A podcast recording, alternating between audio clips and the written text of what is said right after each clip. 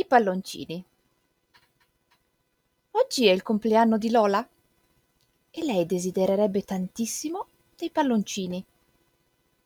Ha visto che in piazza c'è Jim, il venditore di palloncini, un alligatore grosso grosso, che porta in mano nove palloncini. Lola si avvicina furtiva e lo prega. Per piacere, Jim, venderesti dei palloncini? Oggi è il mio compleanno. Jim, naturalmente, le risponde. Ma stai scherzando, Lola? Ma figurati, io te li regalo. Tieni, tieni sei palloncini. E Lola se ne va felice con i suoi sei palloncini. Quanti palloncini rimangono al generoso Jim?